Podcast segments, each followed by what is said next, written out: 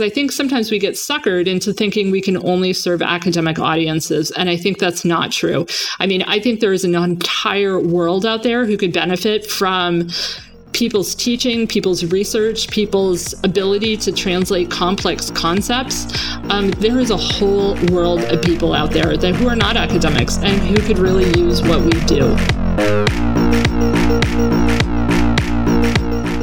Yay! We are back again with another episode of Academics Mean Business. Today we have Dr. Lisa Monroe. We had an amazing conversation. One thing that I loved about her path is that it's kind of atypical. So she was in the Peace Corps um, and was doing work um, down in Latin America, and she specifically ran into a lot of issues, um, you know, in the in the country that she was in and wanting to really give back and study why why, why, why this was happening, right? So, what does she do? PhD. Why not? Go into the academy. When she finished, here's what I thought was interesting: is she instead of going um, the adjunct route, she said, "Look, I'm going to give it a couple years to become a full timer, but nope, I'm not going to do the part time like gig at all." And so from that point, she basically starts to take temp jobs and decides to leave um, the basically leave the pursuit of the tenure track position. So a lot of her journey reflects making those decisions, which I think w- is very powerful um, because it, because it's not a typical. Um, path to make that you know bold claim that no i'm not going to settle for part-time so she, uh, a big theme of our conversation is about asking yourself how you want your life to look and what that entails. And so by her starting a blog and really looking at what she was successful in grad school, she was able to start a business. And we even get into talking about the languaging of, you know, what do you call yourself? Do you feel like an academic? And she's been using the term non-academic. I don't know. I just found this this conversation fascinating and she also represents this um, the academic you know, in a business, running an academic business. So we really dive into that, which is something I hadn't actually considered up until this point. So it's a great conversation. We may even be splitting this into two parts because we had about an hour conversation on money. So it'll be interesting to see how Derek wants to chop this puppy up. But either way, you guys are going to get the meat of it. And so let's just dive right in. Today's episode, we have Dr. Lisa Monroe. I am so excited to have her on. We were, we've been chit chatting. She's currently in Mexico and I ran my business for Mexico four months, for four months last year. So lots of, lots of idiosyncrasies, uh, being in that country and being on live phone calls. so I'm so glad she's here. She's got great Wi Fi, uh, and there's no roosters in the background. So I think we're good. At least for the moment. for the moment. and if we join, if we have one, that'll be great. Awesome. Welcome, Lisa. Hey, thanks. Thanks so much for having me. I really, I'm very excited to do this today. I'm just excited to learn more about you. This is so this is my the joy of me doing this is I see these awesome people online and then they book a podcast episode and I'm like, yes, I get to learn Lisa's whole backstory. Um, which I'm just stoked about. So let's jump into that then, Lisa. So let's hear a little bit about your academic background. Give us that CV in a nutshell, if you will. All Tell right. us what you studied, uh, where you were employed at any given time if you want. So any any points of the journey of your academic academic life you want to share. Okay. So, the short nutshell version is that I have a PhD in history. I studied Latin American history at the University of Arizona. I graduated in 2015 I went on the academic job market a couple times and mm-hmm. got absolutely nowhere. So I thought, yeah. okay, like what next? And um, yeah, here I am. that was a good. That might have been the fastest one we've had. Um, I love it because I just did an interview yesterday, and we had this random historical fact, and I was like, you know, I need to get a PhD. I need to get a historian on here, and like here you are. Ta-da! um, so that episode, I believe yours yours will probably come right after it. But um, anyways, that's really funny. Funny. So Great. So that's the quick version.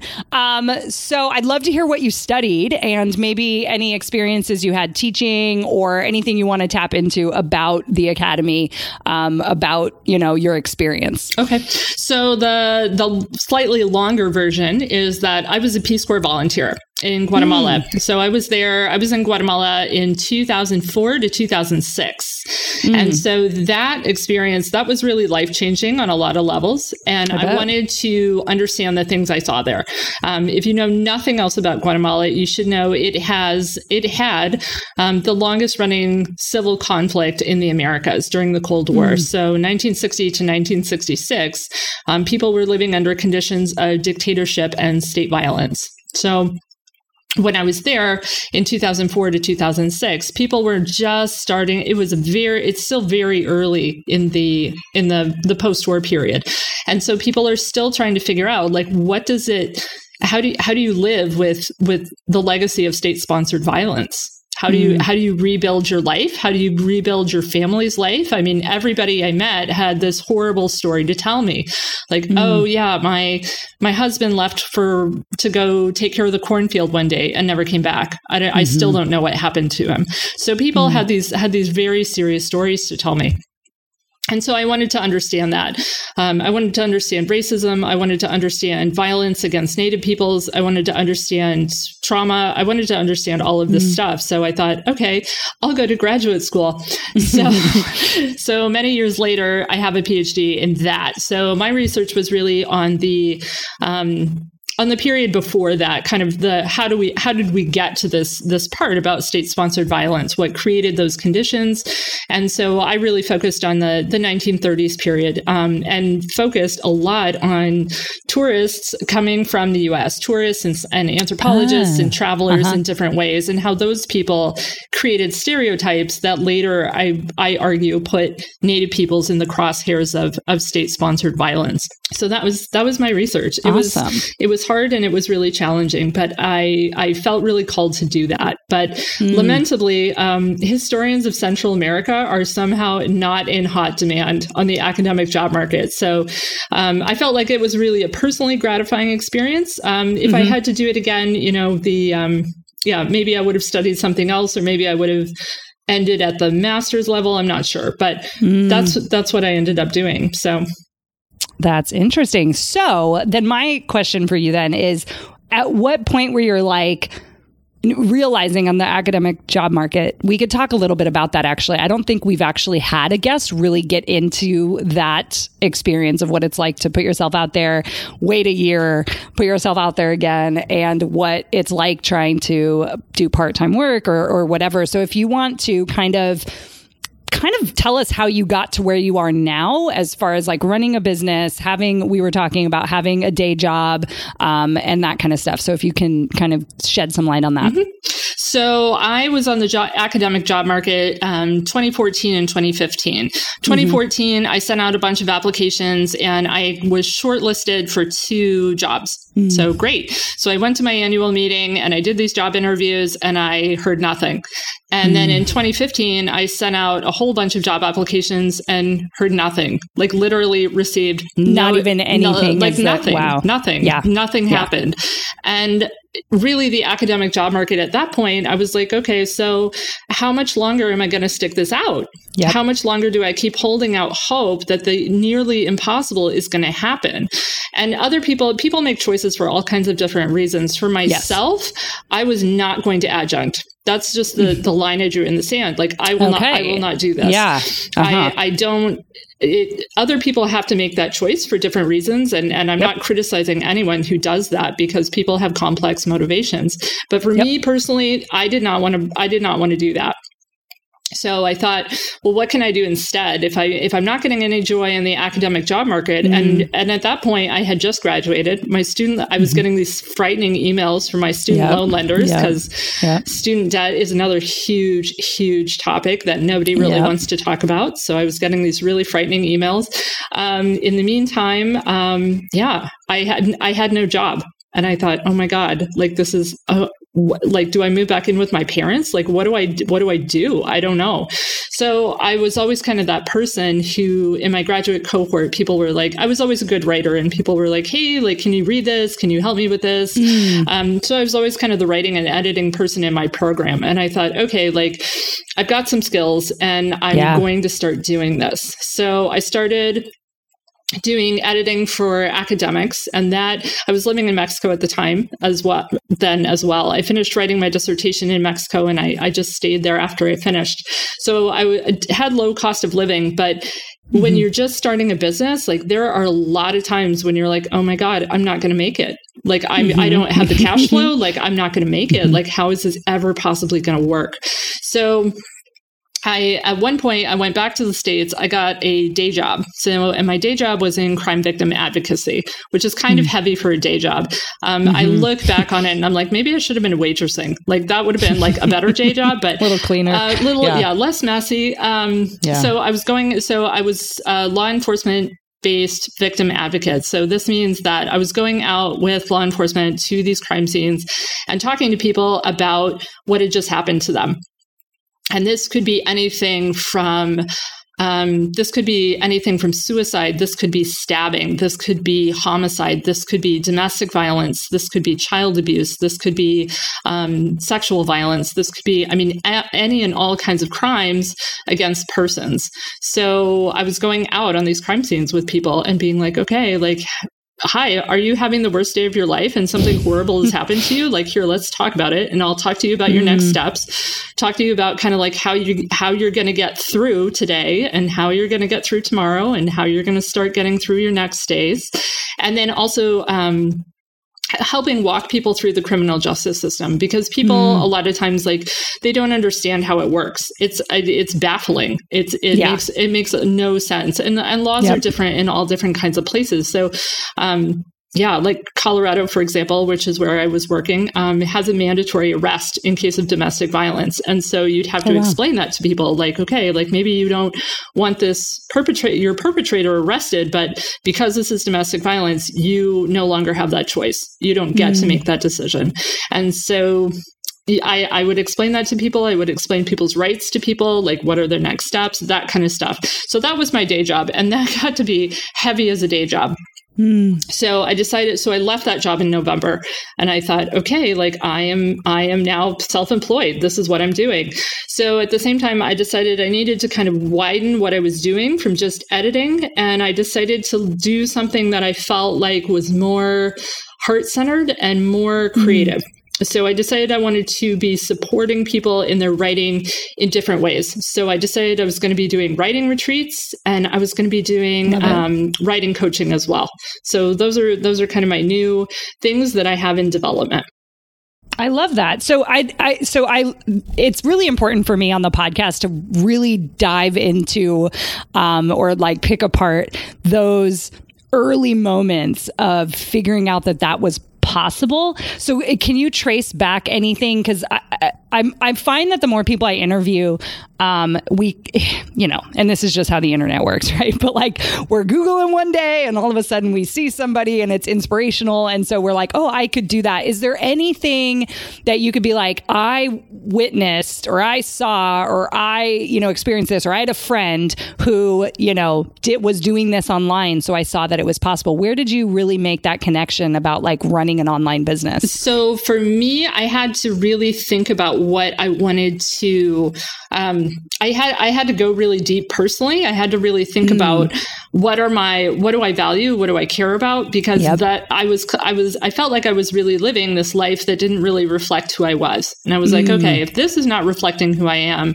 what do I need to do to figure out who I am, and then create something that is going to reflect that. So I did a lot of those kind of values assessments, really thinking about like you know what do career counselors always want you to do, like oh my god, what's mm-hmm. your ideal day? You know, I did all yeah. this like really cheesy like self development stuff, and I I thought yeah I thought being um yeah being creative is really important to me, and mm-hmm. so is serving people that's always mm-hmm. been a part of what I do. And then also mm-hmm. um, helping people get through on my on my own personal blog. I've been blogging my for my my Ah, business. So okay, so have a that's a, blog. that's a seed. yeah, yes, so the yes, blog, yes. So the blog was about the blog started out when I started doing the blog. I thought I was going to give people like these pithy little pieces of writing advice, like use less passive voice and use use more active verbs.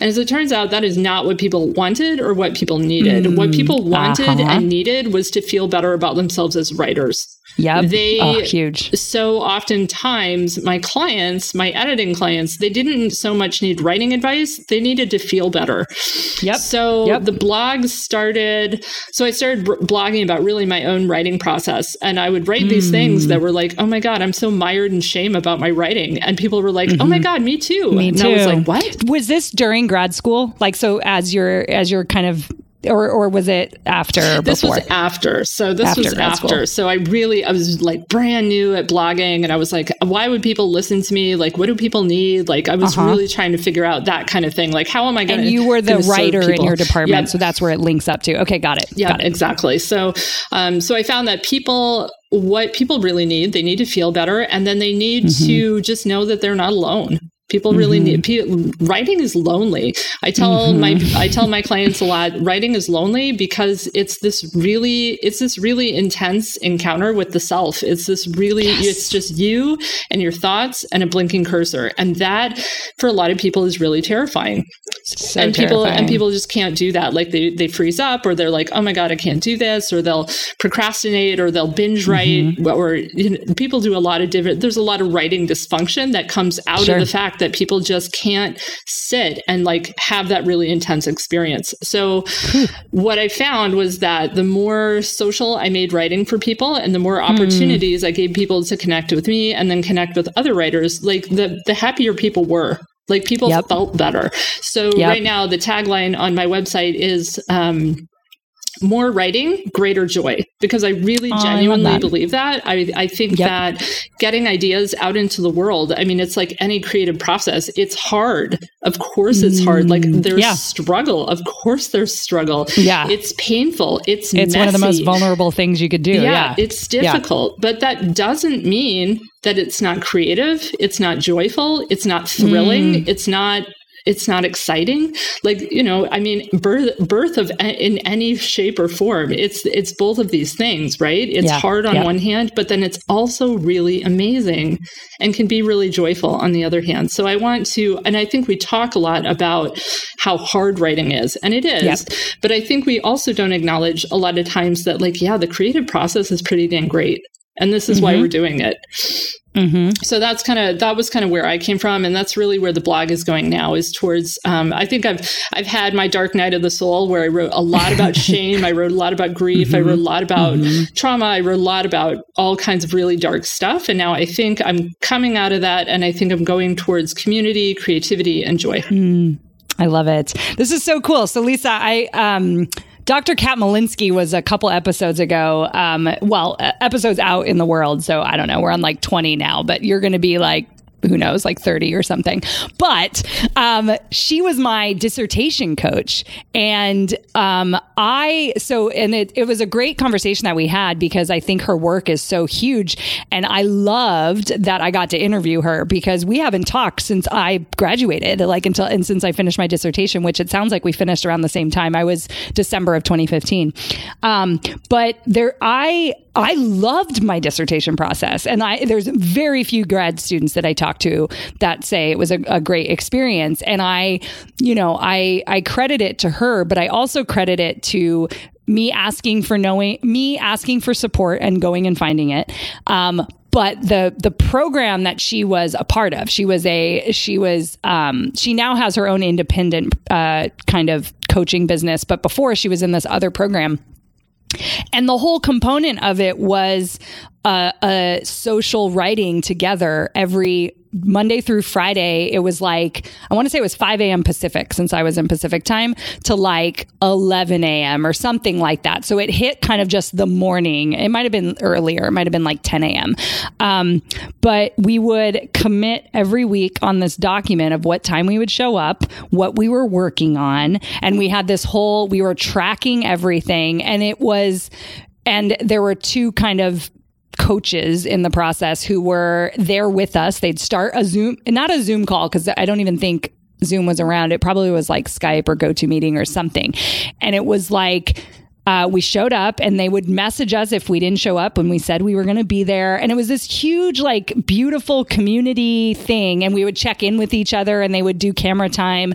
And I loved it. And I've been trying to recreate that, if I'm being honest, in my non academic life. But there's still a bunch of writing I do, obviously, as an entrepreneur. There's so much creation. But that I think that the community part and then having a coach, exactly what you're bringing up, telling me that I'm not crazy, that um, my work is great, that you know what I mean, and and just supporting me in that in the mental and emotional anguish when you're like trying to get through that that thing. Um, so I, you know, part of me is just like wanting to reflect back to you like this is something that's totally missing in the academy right it's such an isolating experience to be a grad student um, because it's all about you know do you have can you make it or not right? Or something. It's kind of like it's like you have to show yourself prove yourself um, but don't ask for help because why would you do that right? Like your advisor probably didn't have help right? Like right. so you get all we get all up in our head about it. So i love what you're doing because um, i think it's just first of all it's so needed.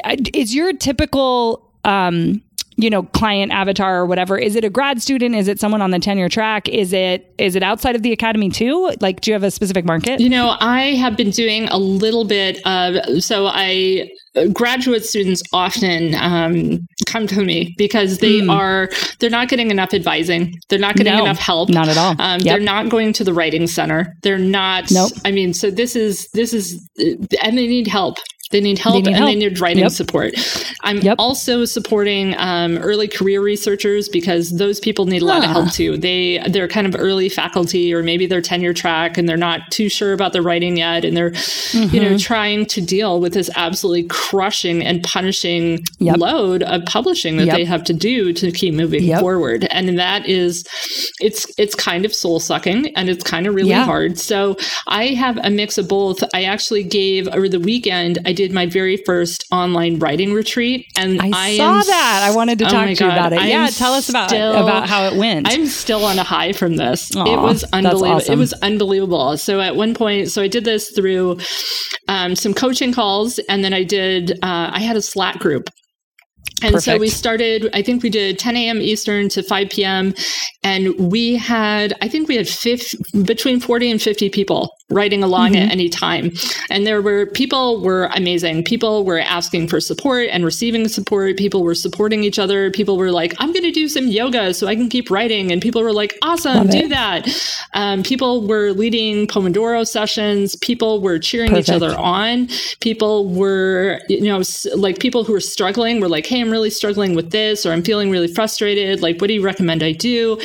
And people, oh my God, people had massive victory. People finished dissertation chapters, people finished oh, conference oh, presentations. Awesome. Somebody told me they dealt with a really complicated research problem on a project that they hadn't worked on in years. Mm, and I was like, oh huge. my God, like this is huge. This is amazing. And so, and people got stuff done in community. And like that yep. was the thing.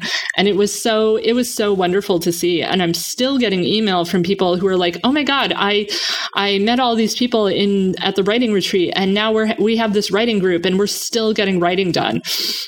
Amazing. So it's it's it, I mean it's just the gift that keeps giving. Like this morning mm-hmm. I did um I run these very short shut up and write sessions on Twitter mm. on Tuesday. And so I just kind of put it out there, hey, I'm going to shut up and write anybody else out there. Um and it's become a thing. And people in 50 minutes, people are oftentimes like, holy crap, I just wrote 700 words. Like, yep, that's mm-hmm. what happens yep. when you write for re- in a really focused way in community. And that's yep. not how we typically write. Like, we're all nope. kind of suckered into thinking that we have to do the Hemingway model. Like, you have to be like writing like alone over typewriter, you know, and there's probably like mm-hmm. some booze involved. And I don't know oh it's all very it's all very isolating like yeah. Nobody yep. gets writing done like that. We all think we're no. going to, and that's not how it ever works for people. And when that doesn't work for people, people feel shame. They feel very yep. ashamed of themselves because they can't yep. make that work, but it's impossible to make that work. So why not make it really social and make it really fun? Like my the people on my writing retreat, we were, oh my God, at one point we were exchanging playlists. Like we were talking. Oh, that's great. We, we had long conversations about snacks when we weren't writing because that's important. Um, yeah, it was just, it was such a great experience for, I think, everybody involved. And I'm, I'm hoping to do it again in maybe a month or so. I'm not quite sure yet, but I'm definitely doing it again because it was amazing. It sounds awesome. So tell me a little bit, since we're kind of in this, then tell me a little bit about like your income streams. So my first question is, was it a paid um, event that you that you hosted for people? Yeah, so I did this for free. Awesome. So this was um it, it was kind of public service. Like I really believe in doing a lot of free stuff. Yeah. I think I've found as an entrepreneur, like, you know, you want to have paid products, but then you also and, and services, but you also need to do a lot of free stuff. Yeah. Um, you need to be people need to like get in I mean, oh my god just to not to delve into business jargon too much but you you do have like this funnel and Mhm. you know you get people into that you get people kind of like in your thing by doing all this free stuff and Yeah. so i do a lot of free stuff for people i've done free email classes i did Nice. um, i just made this um, I made this thing for people to download called the Do It Yourself Writing Retreat in a Box Oh, great. So that was a lot of fun. So it's like a workbook that just has that just really kind of like walks you through like if you wanted to have a writing retreat and you just somehow don't have access to an italian villa or like some windswept cliff somewhere like near your house like how would you how would you engineer a writing retreat Yeah. hmm yourself? Um, and you can totally do that. So i talk a lot about um, you know how do you make community? How That's do you great. find your writing people? Um, you know how do you block out time? Like how do you achieve focus? So i put together kind of this workbook that talks about that and people were thrilled and i was like awesome Yeah. now we're now we're talking about retreats and now you're on my free retreat and then i'm running like a full like the real deal Mm. um, in in um, july July. Is I'm it in running a person or virtual? it's a it's an in person In-person. deal. So Cool. I'm I'm running a writing. I rented a house in Merida, and I thought Nice. you know like yeah, people are gonna come Oh, that's here and they're just gonna, and they're gonna write with me. Yeah. and, and yeah, people are signing up for that. So Yay. Well, and we'll drop So- links to this too, and we'll connect after about getting Awesome. those URL for you. But yeah, we'll definitely put that in the show notes because um, super valuable. I'm sure a lot of people listening could use um, that help. So I'd like to talk a little bit about. Um, so yeah, how is your business structured right now? So I kind of took it in the question uh, Mm-hmm. with the direction of asking if it was free. So where are your income streams coming in? What what um, yeah, what does your business look like? Yeah, so my business right now looks mostly like editing Mm. um, because that's what I've been doing the longest, and that's kind of what people know that I do. Sure. So um, yeah, doing academic editing for people because people really do need that as a service. Oh, yeah. Um, and sometimes it's less editing and kind of more coaching. I'm I was just going to say, what does that package Yeah. look like? Is it because I I want to kind of I like painting the picture of like the different styles and types of businesses Mm-hmm. that we can create. So if you could kind of tell us a little bit about about how you set that up. Yeah. So uh, for a long time, I was like, oh, I'm just an academic editor. Like, this is the Mm. only thing I do. And what I realized, I was like, oh, because that's really seasonal. Like, you know, Ah, like yeah. everybody, like, oh my God, like at the end of the semester, people are like, oh my God, please read my dissertation. Um, I bet. You know, but then there's summer where everybody's like trying talk to to write. anybody. and- yeah. They Yeah. don't want to talk to people. Yeah. And so it's very seasonal. So it's, it's very up and down. Like that roller coaster is pretty extreme. I bet. So I thought, well, where, um, where, what other kinds of things can I create that are going to be more sustainable, um, that are going to result in? I also wanted things that were more scalable because Sure. the problem with editing is that it's not scalable. You know, it's like me and I charge X amount of dollars per hour Yep. and I have X amount of time. So that's not particularly scalable. Editing is also, it can be really lonely and isolating Mm. for the reasons that writing is Yeah. isolating and lonely. Like Yeah. it's just you and like this person's text and oh boy, like for hours Yeah. on end sometimes. And you're like, oh boy, I need some other other people. Yeah. So I wanted to do things that were more community based, things that were more scalable, and things that involved, um, yeah, talking to other people a lot more. So I decided to, um, yeah, make the retreats. I decided that was going to be that was going to be my thing. So that's going to be. I think I'm going to try and run three of them next year. Cool. So yeah, one this year. This is kind of the pilot. I've Sure. got. I'm planning for July, and then I'm planning, um, or yeah, July this year, and then January next year, and June and July next year as well. So nice. three three retreats. Although spring break might be in there somewhere because you know March is crappy in the states, yeah. and yeah. it's lovely here. So um, so possibly four. So three, three to four retreats next year. Um, I'm also planning to. I'm running a pilot right now, a very small mastermind group mm. for academic writers. Mm-hmm. So I want to lovely. offer that because that, like non-academic writers, I have to tell you, have a lot to teach academic writers about social writing. Yes, they have. There are all kinds of groups and mastermind groups and support groups and meetups and all kinds of things for non-academic writers, and yet somehow or another, academics continue to be like, no, no, I have to do this all alone. I, I my creative process never involves other people. Like that is crazy. So I wanted to make a mastermind group, and so I'm running a pilot right now. It's meeting for 12 weeks, once a week.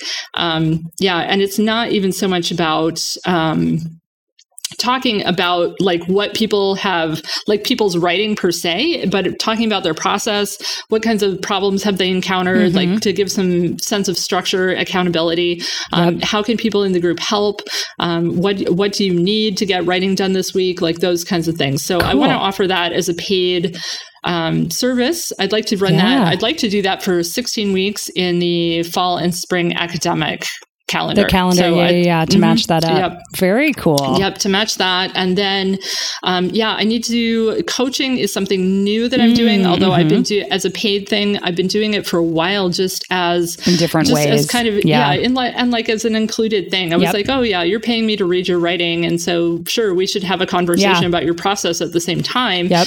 Um, yeah, that um, I'm retooling that. I'm redeveloping the way I want to offer that because that is, I'm happy to do some free consultations for people, but then at a certain point, like you're leaving money on the table too. Yeah. So I need to, so what I'm working on right now is to figure out, like, yeah, maybe you have an editing service in which you pay X, and then when you pay X, you know, this includes I don't know, coaching or doesn't include coaching or maybe a discounted coaching session or yeah, depending on what how people want to want want to make that work. So yep.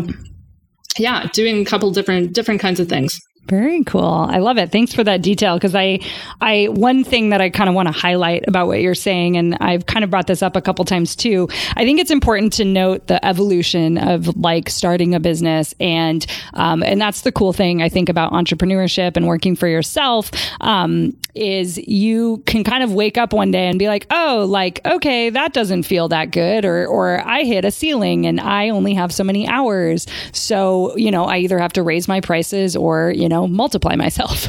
Um, and so I think it's uh, kind of, I just like kind of highlighting that because um, the, first the the important thing is starting with your skill set and what you enjoy doing and what there is a need for. And then once you start you know and that gets validated and people have paid you for that then you can start to say okay what do i love about this? What what um, what really helps people? Um, and you realizing that the coaching piece was maybe not what they thought they were buying but what they need right? And that's kind of gets into the marketing stuff.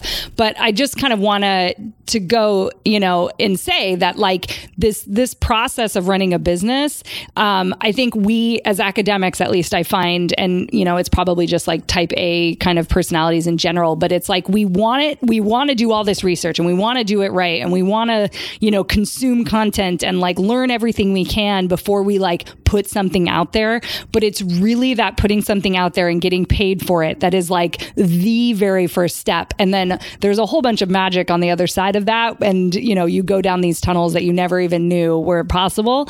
Um, but that first thing, it's like, what are you good at? What would someone pay you for? What do they need help with? And like, how can you make that happen as soon as you can? And then you can start really designing that life that um, you know how do you want to spend your day? Um, how and you you you did talk about going into that um, in order to find your business but i think the starting with your skills and figuring out what you value and what you enjoy doing get it out there as fast as possible. Yeah i think so and i think i think what's important there is is at least as a self-employed person as an entrepreneur person is that you have that flexibility to do that. Like yep. if i look at Yep. my business one day and I'm like, hey, you know what? It seems like it seems like there's a thing missing here, or it seems like clients want this. Um, I can build that. Mm-hmm. Yep. I can build another thing like really fast. Like I don't have to ask people. I don't have to get authorizations from other people. I don't Sure. have to Right. wait for other people to Curriculum like do committee things. doesn't take two Yeah. years. Like, Yeah, nope. I just decide one day I'm like, hey, you know, I think I'm going to build a thing. Yep. And then I build it, And then you it's build great. it. So, Yeah. yeah. And sometimes it works, and sometimes it doesn't. Like, and then if it doesn't, you go, well, all right. On to the next thing. You know, it's On to the like next. it's fine. Like Yeah, you know, it like really there's so yeah. yeah. People worry about. I think people worry too much about failure, Mm. um, and failure. I think is not actually the thing we have to worry so much about. Um, yeah, because if Do you, fail, think- you just do, do, you it again. Academics are a little more prone to that. Um, eh, eh. Yeah. What do you? How has the academy f- up? No. Um, yeah.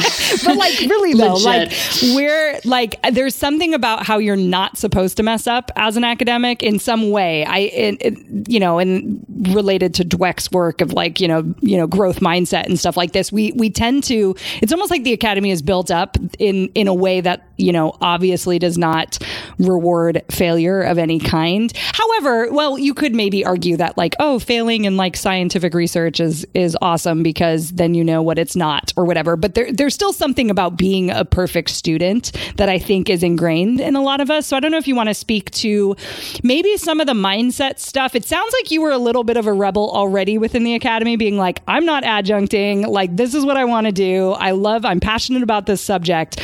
But if you could talk about some of the the hard uh, things that you've had to unlearn moving from the Oh, yeah. academy into entrepreneurship. Oh yeah, absolutely. So, um, yeah, failure. People are terrified of it. Yeah. terrified. Yeah. I mean, because we're all kind of like these overachieving people, Yeah. and we think that we shouldn't ever try and do something unless success is guaranteed. We know we can do it. Yeah. And that I think is crippling. It I is. Mm-hmm. think that's absolutely crippling. It cripples your creativity. It cripples your ability to try new stuff. Mm. Um, it is it is shocking to me the extent to which people will not take risk yeah. because they they're just terrified that something's going to fail. And I think what's great about entrepreneurship is you really have to get Mm. You over that. to and like, yeah, you have to fail to actually be good at business, is what I, yeah, I'm thinking you really, too. Yeah. really do. I mean, like, there's been a couple times, like, I put out like products or services, and people are like, uh, no. Mm-hmm. I'm like, oh, well, all right, cool.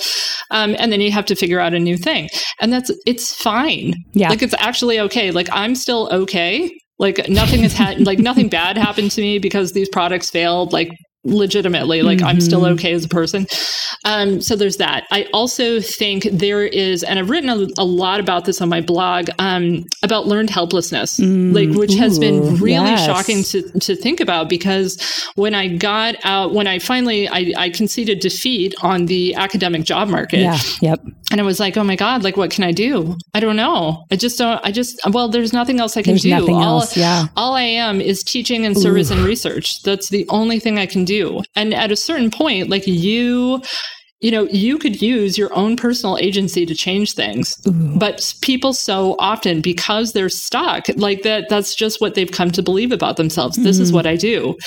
And they will not take steps to change that, even though they could. And so it's been really shocking to me. I wrote on my blog, um, one of the most surprising things to me post in the in kind of my post PhD life was to find out that I wasn't powerless. Like Wow. because Yeah. graduate school i think so often teaches us that you know you Yes. you have no you know you really have no agency within Yeah. the structure within Your the power, system within we, this we literally give our power to the institution, like at almost Yeah. every aspect of the journey. Yeah. yeah people really do i mean i was i was talking to someone the other day who's adjuncting and who is unhappy with adjuncting for all the reasons that adjuncts all the very legitimate Mm-hmm. reasons that adjuncts are unhappy with their situations and that that's t- so real Yep. and yet i said well why don't you do something else and and she said well i can't Yeah. I was like, you you are a person with a PhD and Mm-hmm. an able body. Like you are joking me if you if you don't think you can do something else with your Mm-hmm. life. That I I don't I reject that. I don't believe that. Mm. So I think there's a lot of you really have to figure out like how to take back your power and be a powerful person and be an agent for change in your life. Because if you're going to do if you're just going to sit around sit on your hands and complain that you can't use them, like you're not getting anywhere. Mm. So it's like it's those and I think it's like taking that it's taking creative risk. I think that gets us to where we need to be, but we don't want to do it because we're so afraid of failure. Mm. So it becomes kind of this vicious circle. And I think at a certain point you just I mean maybe you have to get really uncomfortable in life to be like okay, I'm going to make change. Yeah. But yeah. yeah, you have to be able to be willing and able to make change in your life to to move out of kind of like this this very limited academic space if you're uh, very you know limited. if you're leaving the academy mm-hmm. if you've decided that it's not for you like you kind of have to learn how to do something other than service and teaching and research and of course you're more than that but we we come to believe that we're very limited in certain ways mm. and so i think i think a big part of reclaiming your life and after your phd is really learning to take back your power Ooh, that's the line that's coming out on the quote thing.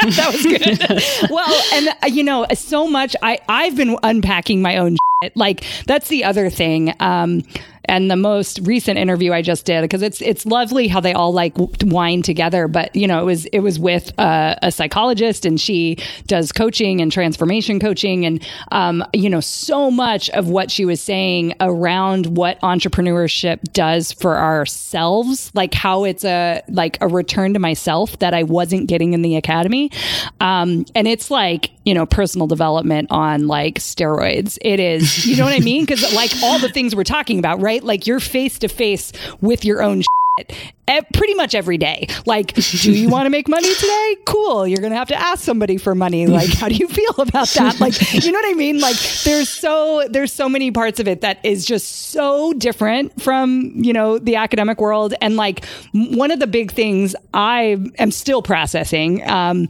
is is this external validation that I've been searching for. Like, I, and there's so much of that that is tied into your grades, and then the next professor, and then the dissertation committee, and then the tenure review and then the job. And like you have so many different points where it's someone else judging you based on some standard or set of expectations set probably by a white guy. Sit, you know what I mean? Like, and so we're sitting here going, wait, what are we doing this for? Like, why are we complicit or why are we also just like, just being like, oh, it is what it is. This is the way it is. And that's so much of what I hear. Yeah, exactly. Your identity is tied to this job. Wait, I have to find something else. I don't know what that looks like. There's there's no options even like demonstrated to you at any point in the journey. It's like go to the next level, you want to unlock the next level, this is what you have to do. And these are our standards for it, right?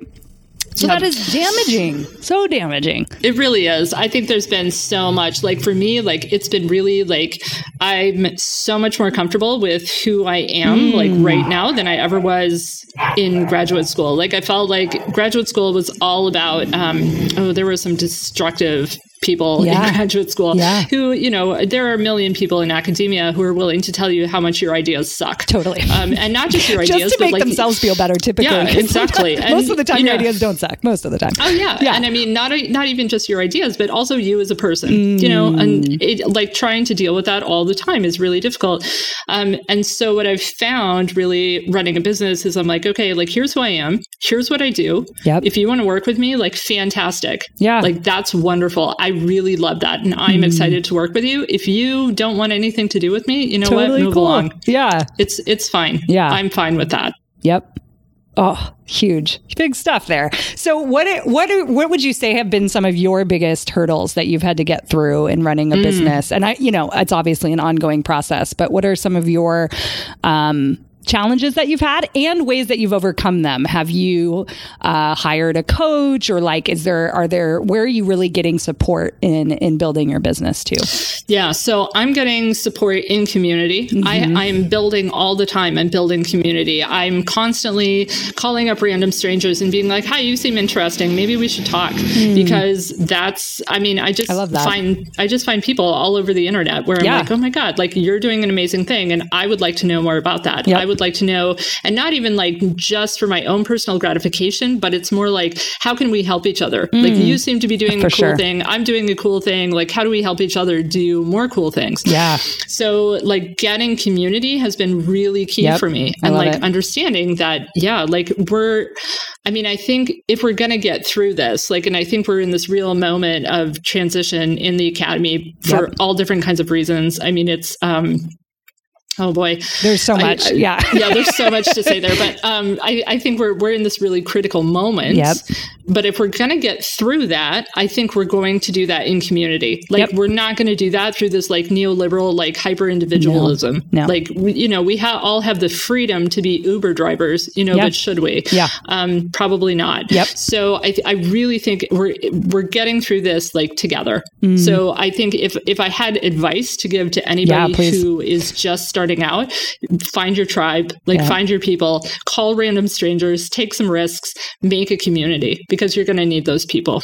I love that you're bringing this up because what I what has been a contrast for me with the academy and and being in uh, the business world now or whatever, which I kind of dove in with both feet last year and now i'm coming back to like the integrated self that i can be both an academic and an entrepreneur hence the mm-hmm. podcast but um, this idea that you know networking quote unquote networking like and what it's like at a business converse conference versus like an academic conference and this idea of community um, not that it was missing in academia. It's not missing. It's not encouraged. Um, it's not you know fostered it, there's there's lots of things like especially if you're a full-time or an adjunct person like the workload is just it, literally more things keep getting added all the time and not more hours right? And not more pay usually.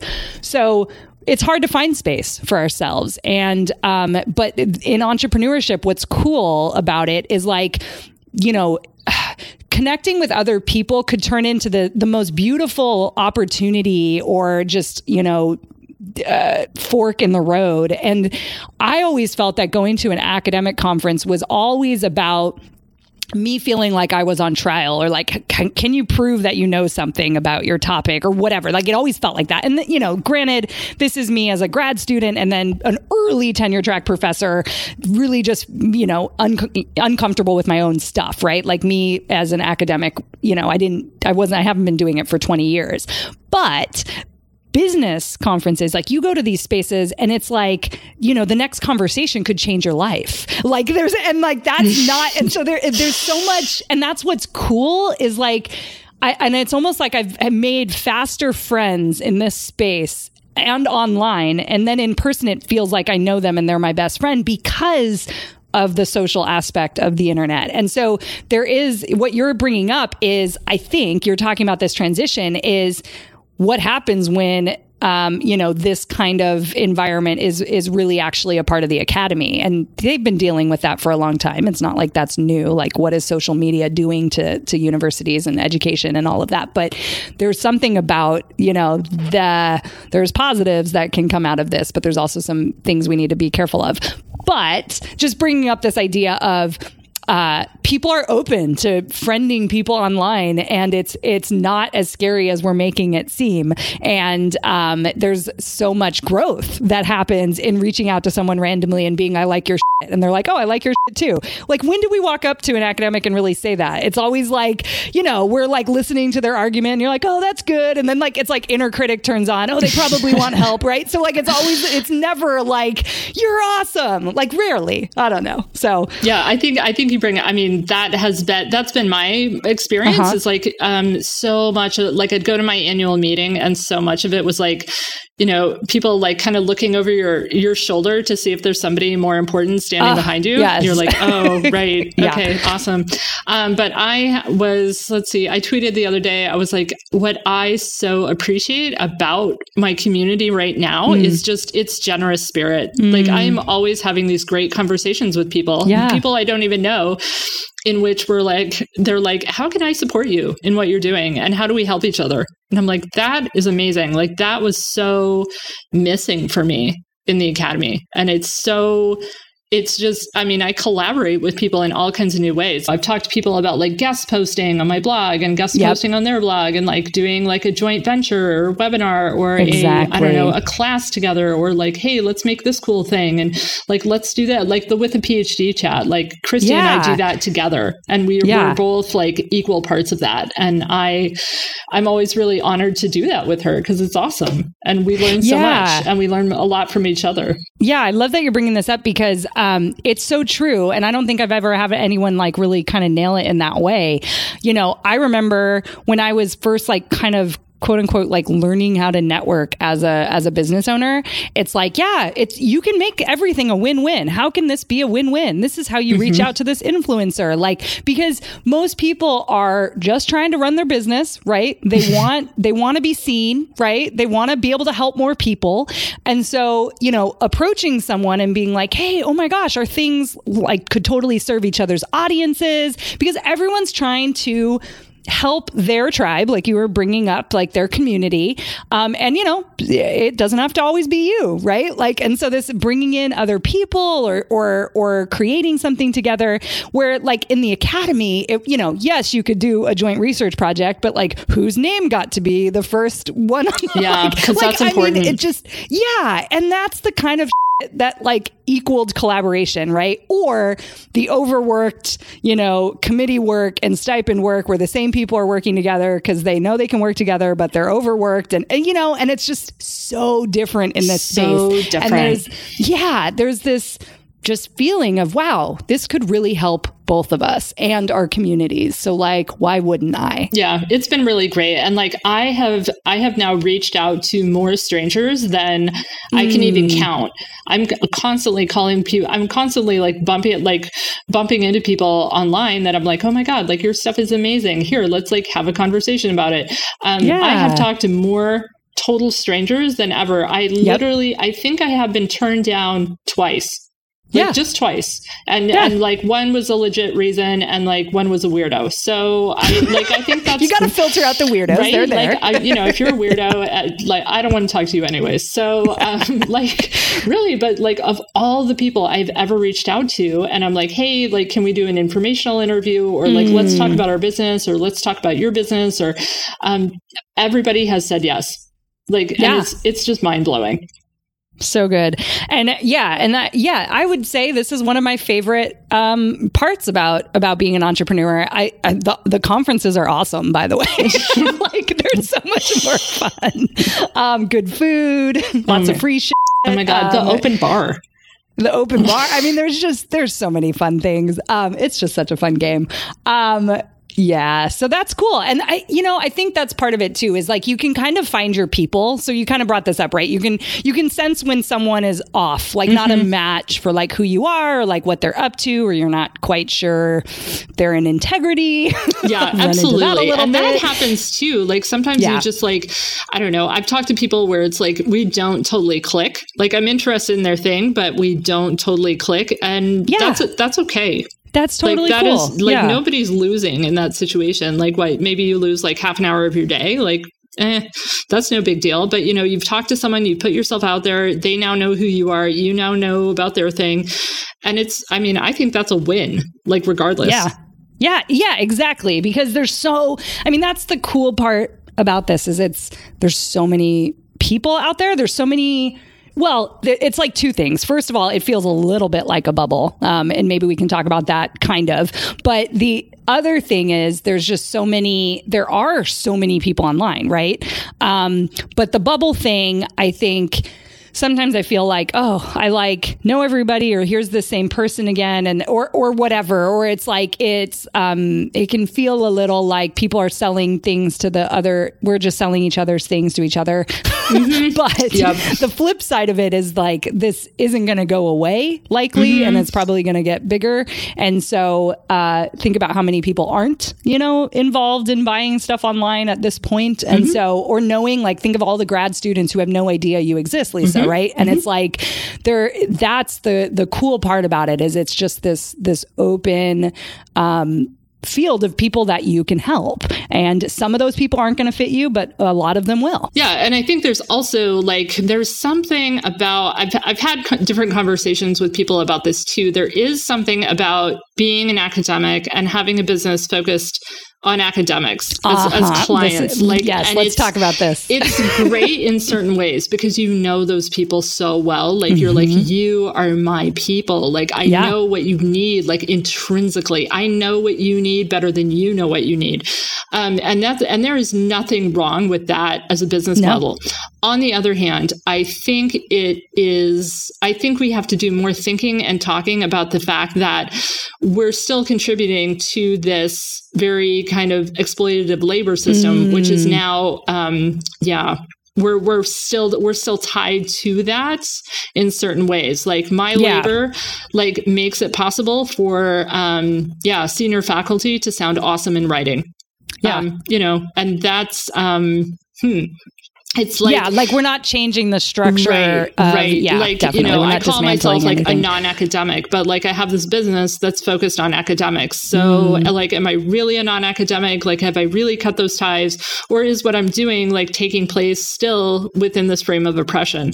Um, mm-hmm. And that I'm a little bit disturbed about. Like, I, I can I come back to that idea frequently, and I'm kind of wrestling with it still. Sure, sure. So I really want to eventually. I want to be shifting even further towards um, yeah directing my services towards non-academics because i think mm-hmm. sometimes we get suckered into thinking we can only serve academic audiences and i think mm. that's not true i mean i think there is an entire world out there who could benefit from is. yes people's teaching people's research yep. people's yep. ability to translate complex com- concepts um, yep. there is a whole world of people out there that who are not academics and who could really use what we do and I think yes. I think we've got to figure out how to talk to those people better and yep. yeah, design services that they can use too. So I love that you're bringing this up, and I was not expecting it to go this way, but it's like, oh my gosh. So I've noticed this pattern. So I've interviewed probably, um, at this point, probably 25 people, maybe near 30. And um, it's been cool to see how there are academics that are filling the gaps that our institutions aren't providing, right? Um, a lot of it tied to mental health, I think. And um, so, you know, part of me is like, yes, more please, because we know who's being left behind. Um, in and so, I think you're there yes we should totally complicate this because if we're not really challenging the way the system is set up then we're just actually it's a band-aid or you know who can afford to hire a coach right. for writing? I mean we can go into this right? Uh, i felt the same way about hiring a dissertation coach. I'm like you know who gets to do that right? And to think about the underrepresented populations that don't finish their phd right? And like so so all of that comes with us as we are yeah. like in business. And making that impact. But um, what's what's kind of fascinating is this is a new space for me. This like integration of both the academic and the mm-hmm. entrepreneur, and there are people doing things that have don't touch academics. And in fact, that was I built my business doing that. I actually thought in my head. Um, when I did this, uh, you know, two years ago is is when my business started in July is when I got my first like paying client. So coming up on two years. And I actually felt like I was abandoning the institution. Mm-hmm. And I actually was like, having this identity crisis of like I'm a I I, I don't even know like uh, I didn't do it right, or there, or or what would my dissertation advisor think, or what would my colleagues think? Like I'm not doing the work anymore, um, and it felt like I was selling out. That word came up in my head when I was doing this. So I've spent the last you know year and a half really just being like, I guess you know maybe I was like this all the time, like maybe I didn't fit in there either. Um, but I'm coming back to myself and realizing that there are a bunch of other people like me who've made this decision. Um, and why wouldn't we start with the thing that we know how to do really well? And why wouldn't we serve the people that we know how to serve really well as a starting point? Um, and so Yes, I think that's and that's the power of an academic who can who is in control of their resources and their income, right? Is because we can compl- like complicate this and be like what isn't working in this institution? Like how can i support people who who are staying there with now more resources than i've ever had before? And you know particularly monetary but then time as a resource that um, i'm more in control of. And so I think I think we have to keep asking these questions and I think we also have to keep showing up as all of us like as as the whole self um, that has has has a degree and you know you know loves paypal dings every day. Yeah. You know what i mean? So and i so i wrestle i just want to just i don't know just be like yeah i'm with you on this because that's something that we're we're we're solving the symptoms. Like as an Mm-hmm. academic entrepreneur, we know the symptoms, the the pain. Um, like yes, we and and I don't want academics to not be helping, um, you know, mothers finish their tenure and like get you know get tenure and write because that's such a needed thing. Like the you know female representation, like in the in, you know so, but but it's still maintaining the patriarchal you know way that it's set up that that doesn't allow women to feel safe and and uh, you know and have a family and uh, oh my gosh i mean we could go on about this but um, i'm glad you brought it up because I, I don't think i've had anyone actually name it like you just did um, because because i think you are coming I, I think we're in a little bit of a different circle. And and so part of me is actually even thinking right now um, do you find that you have me- been meeting a lot of people that have academic businesses? I don't even know if that's a mm-hmm. thing, but like Yeah. Versus uh, like for me, I actually am, I was coming in totally the opposite. I know like very few people I interacted with either a admitted that they had a PhD or were a professor or at any point did an advanced degree. And then I started to realize like I kind of hit it. And I I was like hiding that as a part of my identity like oh you like you said you're not an academic anymore. Um but then I was like well am I? Like can I be that still not being a part of the academy? Well may, well no technically not because the word academic actually means of the institution or whatever. But so anyways uh yeah you're helping me process my shit right now so. What you, Happy to help. would you say are you around a lot of people that have academic businesses? Is that where you're seeing a lot of people you are connecting with and community with? Yeah, I think I, I think I know. I think that just because of the the work that I do, I think I know a lot of people who are doing kind of what I'm doing. You know, threads, it's like yeah. And at a certain point, like you know, we're all. I mean, like, so my website says historian, writer, editor. Like Mm. at a certain point, like we're all writers and editors, right? We're all researchers, writers, editors. We're all public educators. Like you know, like these are this is a skill set. But so what I want to Yes. shift more towards is like what are things, what is work that only I could be doing? Specifically me. Mm-hmm. Like mm-hmm. what is the unique thing that, that about me that you bring. that I mm-hmm. bring that I can monetize. And that is like not just like that really limited skill set. So yeah. so one of the things that I think that I do that I'm hoping to build on in the future. So just because of my background um, dealing with um, victims of state-sponsored violence in Guatemala, and then the crime victim advocacy stuff, and then my own personal experiences in life, um, like I have this whole background in I, I mean I understand people's traumas in Yeah. ways that they don't understand them sometimes like Yep. like I Yep. really have this very deep um kind of I don't know just this intuition about people's traumas like I can and Mm. I can talk to people about that on a very deep Mm-hmm. level like people's trauma doesn't make me uncomfortable and it doesn't scare me so Mm. yeah that's yeah, huge Like I can talk to people about that. So I'm like, okay, so like maybe in the future I'm running a writing retreat that's about people Focused yeah, that's more focused mhm. on writing um, people writing about their trauma and healing. yeah. Like maybe Yep. maybe that's how that goes cuz maybe Oh, that's love maybe that's the bigger service. Um, I'm also um, I'm adopted and so child welfare is something that's Mm. really really important to me. Um, just trying to make more equitable child welfare systems that actually Oh, serve children as opposed to serving adults. i have a connection for you Okay. Oh, excellent.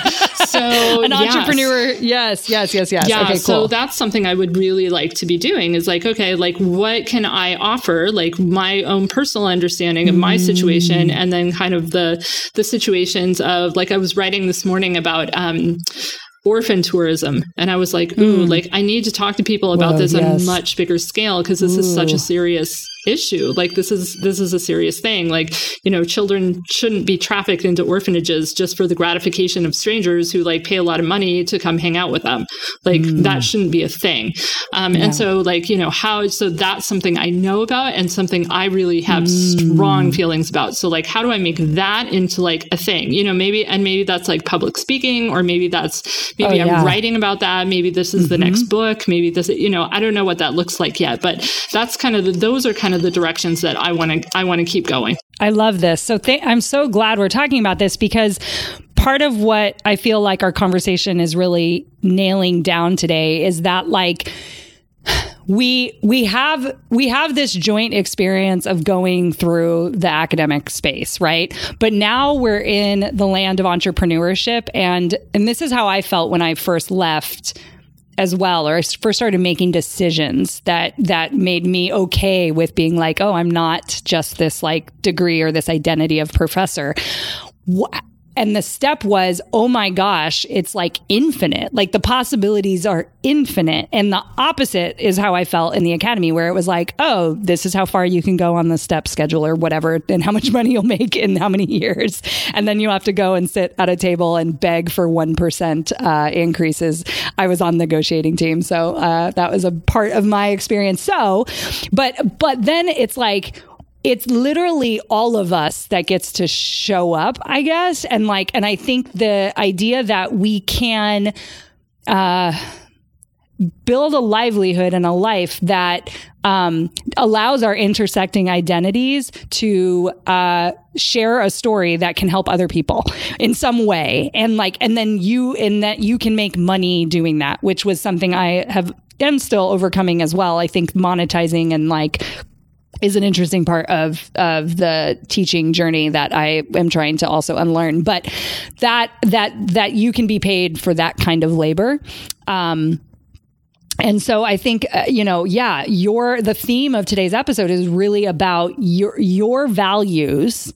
Um, the things you cared about when you were going through the academy, the things that you experienced as a kid, and the things you've experienced your whole life are all beautiful a beautiful web of something that can be packaged for someone else that can help someone move through usually something um, bad or whatever or some some experience that they're trying to process. And and community right which is what you were definitely highlighting this whole time is really how we do that because we we can deeply learn and um, uh, be in you know community with other people who have similar experiences or just a little bit different experiences and how that sheds light on who we are. And that's what we get to do in entrepreneurship that is is really missing in the academy. I felt like i got it a lot of times with my students students and the work I did in the classroom, but that was it.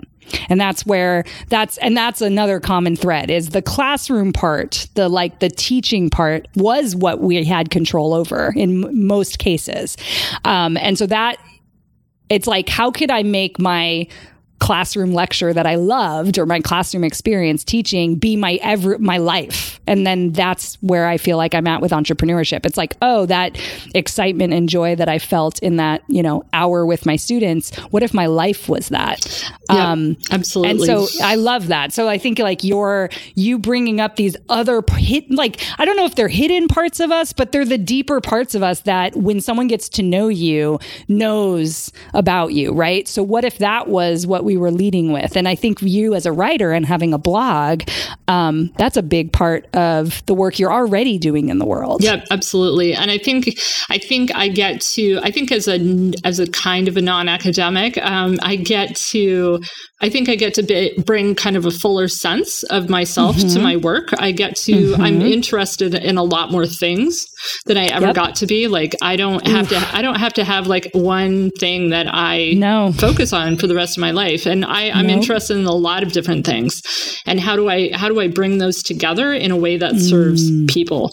So I think that's, I think that's really, I think that's really key is to bring all of, all of ourselves to what we're doing. And it's, it can be a really, I don't know. I think it can be really creative. I think it can be very, mm. um, it's not, entrepreneurship is somehow not less intellectual. Like you still have to Good figure point. stuff yep. out all the time. Um, like all the time. yeah. You're always having to think about some stuff. Um, you're always having to learn more stuff. Um, mm-hmm. I will never at any point be like, "Whew, well, thank God, I know I know everything there is to know about marketing. no. All done." No, like no. at no point is that going to happen. So yeah i think it's um yeah it's it's for me it's like learning like external stuff like how to how to do mm-hmm. business how to have a business and then also mm-hmm. learning a lot of internal stuff like okay like here's who i am in life here's my story i'm standing in it I accept my whole story and I'm doing mm. this. And then how how is that story? Like how do I use parts of those stories, that story to yep. to help people? Yep. Boom. And there we have it. yeah, I, I, I think, yeah, I mean, I've loved this conversation today. It's been, it's been, definitely you're you you brought up things that I think I didn't realize I wasn't thinking about. So um so thank you for that. Thank you for showing up and and uh, sharing all of this stuff with me because and with my audience because I I do think um there's there's definitely stuff we're all unpacking. I think as we go through as an academic does, right? you know, we could sit and uh, overthink things all day, um, which is why I love it. Um, part of why I love finding this community and just being like, oh yeah, like what does an academic in business actually look like? Um, and yeah, it's it spans lots of different stuff, and I think, and that's what's so cool about it is is all of our backgrounds, the reasons why we did the degree, what we studied, um, you know, is all uh, you know informing the choices we're making in business and uh, how we're showing up online and our insecurities, the things that come up for us that, you know, some of it is related to what we experienced in the academy, you know, the trauma of it in many cases. Um, so yeah, so thank you so much. So I'd love for you to share where people can find you. I know we've uh, definitely talked about you know some of your offerings and stuff, which we'll definitely collect and, and, put in the show notes. But where are you hanging out the most? So it sounds like Twitter. I'm definitely on Twitter. Like if you yeah. need the fastest response, like tweet me. That's Boom. absolutely. So I'm I'm at um, double L M U N R O. Perfect. Yay. And she hosts the with a PhD with a PhD um, chat. Twitter chat. Yep. When does that yep. That's again? usually on Mondays. I think we're shooting for next Monday at 8, 8 p.m. Eastern time. Um, yeah. So I'm there. I'm on my website. I have a blog. Um, yeah. I'm on Perfect. the I'm on the internet. I'm a person on the You're, internet. I am doing the internet yeah, thing. yeah. My mother's like, "Do you have any? Do you have real friends?" I was like, "No, just a lot of people I know on the internet." I know. Isn't that funny? But then they're like some of the closest people. I, know, I think right? it's just we can filter, right? I mean, that's the biggest thing. You know, like of course the internet is going to bring you some really tight people because you know, we all have shared interests and we're finding each other. Yep, absolutely. Awesome. Well, thanks, Lisa. Thank you. I'm so excited Yay. I got to do this today and got to talk to you.